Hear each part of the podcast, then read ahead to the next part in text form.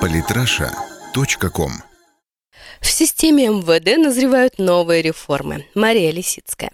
Дольше всего в стране идет реформа силового блока, у которой, судя по сообщениям СМИ, наметился новый виток. Однако пока суть ведомства, несмотря на все преобразования, на деле осталась прежней, что вызывает порой справедливое порицание граждан. Кто же тормозит преобразование? И стоит ли их продолжать, или это напрасная трата денег, времени и усилий? За новейшую историю Российской Федерации на посту министра внутренних дел сменилось 12 человек. Причем среди них были и такие, кто пробовал на этом месте всего неделю, как Павел Маслов, который так и не успел избавиться от приставки «ИО». А Владимир Васильев и вовсе исполнял обязанности министра по сути один день с 20 мая по 21 мая 1999 года.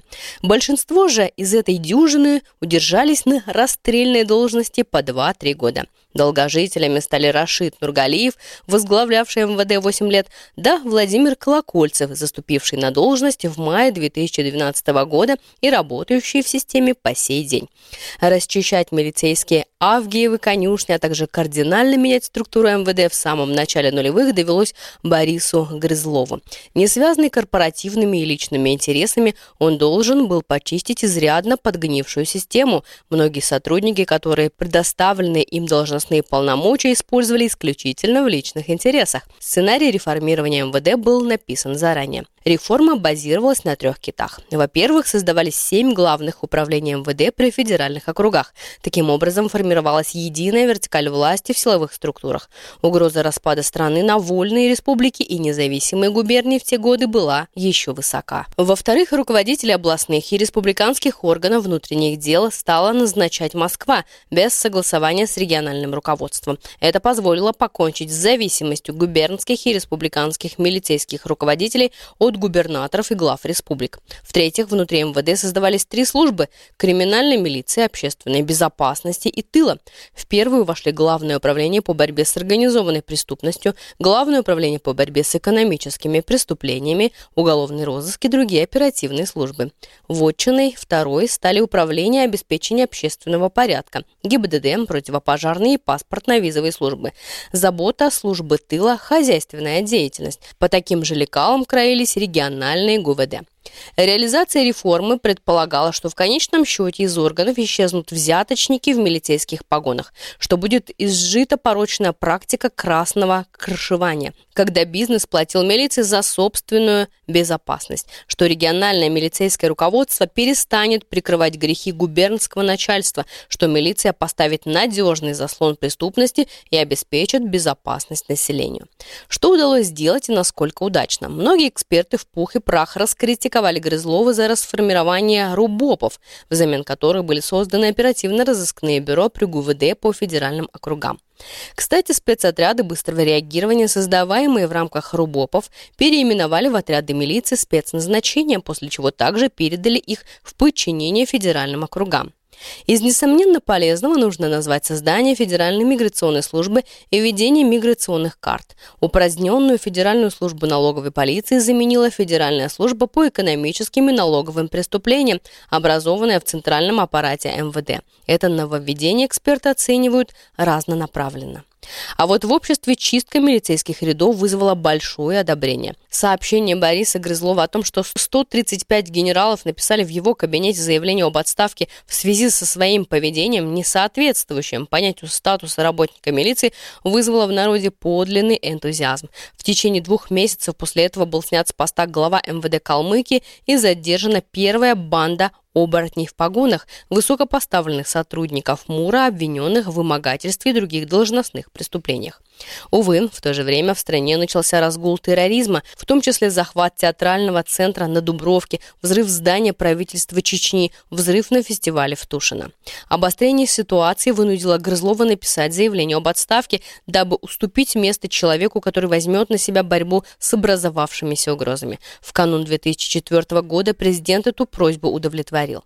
Наиболее реальным кандидатом на освободившуюся должность экспертами был сразу назван Рашид Нургалиев. В зачет ему шли прежняя служба в ФСБ и руководство службой криминальной милиции в МВД, самое главное в структуре министерства. Впрочем, скептики уже тогда предполагали, что при таком тихом штабисте дальнейшие радикальные реформы ведомства будут невозможны. Оппоненты возражали, что громкие кампании в МВД уже ни к чему, нужна планомерная работа по совершенствованию силовой структуры. Совершенствование началось с того, что Нургалиев лишился сразу шестерых заместителей, вместо которых пришли всего двое. Впрочем, замы уходили без скандала и не в отставку. Все они сохранили за собой руководство подразделениями, службой тыла, Следственным комитетом при МВД, службой общественной безопасности и так далее. Заместитель директора Центра политтехнологий Алексей Макаркин был в числе тех, кто считал, что радикальная перестройка МВД принесла бы скорее вред.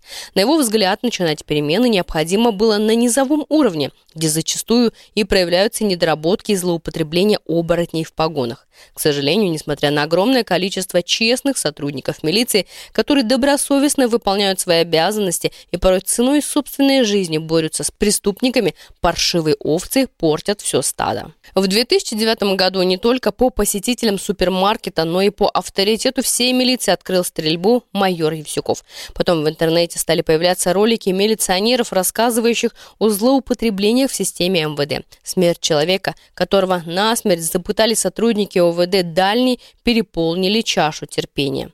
Переименование милиции в полицию не особо сказалось на работе полицейских и на авторитете ведомства. Объявленная переаттестация проходила зачастую формально и иной раз имела конкретные расценки.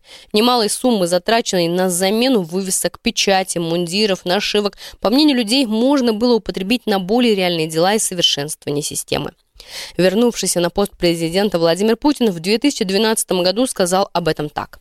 «Дело даже не в переименовании. Может быть, можно было этого и не делать совсем. Дело в том, что к тому времени реально назрела необходимость структурных системных изменений в МВД. Однако реализовать эти изменения Нургалиеву уже не довелось. Отныне эта нелегкая ноша легла на плечи Владимира Колокольцева. Реформу было решено вести по нескольким направлениям. Во-первых, вплотную заняться кадрами, проводить выборочные аттестации отдельных подразделений служб, проверять сотрудников на наличие зарубежной собственности и финансовых активов, бороться с клановостью, когда вслед за новым руководителем в регион перебирается его команда, принимая на службу новых сотрудников, использовать не только полиграф, но и российскую айскрин-технологию для оценки психофизиологического состояния кандидатов, работать в тесном контакте с общественными советами, привлекая их к проверке жалоб на действия полицейских. Во-вторых, оптимизировать систему МВД, частично вернувшись в прошлое. Вернуть кадры в сельскую местность, уделить больше внимания институту участковых, усилив их муниципальными инспекторами по охране общественного порядка, которых должны финансировать региональные бюджеты. Воссоздать единый орган управления – штаб МВД России, а также штабы на уровне субъектов. В-третьих, изменить практику в возбуждении уголовного дела на европейско-американскую процессуальную модель. При этом полицейский должен выполнить систему действий, принять и зарегистрировать сообщение о преступлении, проверить его, собрав доказательства, задержать подозреваемого на срок до 48 часов без судебного решения, произвести следственные действия. Критериями эффективности работы полицейского становилось появление реального числа преступлений и качество реагирования на них. В-четвертых, с учетом текущей обстановки планируется противодействовать торговле людьми, усилить борьбу с терроризмом, наркотиками и налоговыми преступлениями. Председатель Совета директоров группы предприятий безопасности «Контр» Ильдус Янышев в связи с этими планами заявил, цель не реформирование МВД, а реформа всех институтов общества, которые отвечают за сохранение общественного порядка. Реформа МВД невозможна без реформы судебной системы, невозможно без реформы системы исполнения наказания, иначе это просто трата времени, ресурсов и повышение общественного интереса. А ветеран МВД Леонид Штейнберг – предложил оглянуться в советское прошлое. Любая компания, организация приносит результат, когда она стабильна. Люди уверены в завтрашнем дне, знают, что им делать. А если они не знают, что им делать, каждый министр должен будет проводить новую реформу. Нужно просто проанализировать то, что называлось милицией советского периода, вернуться к работе с общественностью, к работе участковых инспекторов, вернуть постовых на улице, снизить количество полковников, которые сидят в кабинетах. Кстати, сокращение центрального аппарата уже проводится. Делается это для оптимизации численности и повышения эффективности сотрудников. На днях стало известно, что ряды МВД вновь передеют сразу на 163 тысячи человек. Правда, людей не выбросят на улицу с волчьим билетом. Все сотрудники перейдут в Росгвардию в полном соответствии с президентским указом от 5 апреля текущего года об образовании новой структуры. Центральный аппарат МВД сократится на 761 человека, которые также займутся организацией работы Росгвардии. Изменится и структура центрального аппарата. Говорят, по той же причине какие-то подразделения перейдут в ведение Росгвардии. Впрочем, повлиять на структуру и штатную численность центрального аппарата могут не только плановые, но и форс-мажорные обстоятельства. Такие, к примеру, как недавний арест исполняющего обязанности начальника управления Т, Главного управления экономической безопасности и противодействия коррупции МВД России Дмитрия Захарченко. Огромная сумма в валюте, эквивалентная почти 9 миллиардам рублей, которую обнаружили в квартире его родственницы, а также 300 миллионов евро на заграничных счетах отца Захарченко позволили коллегам заподозрить полковника в профессиональной нечистоплотности.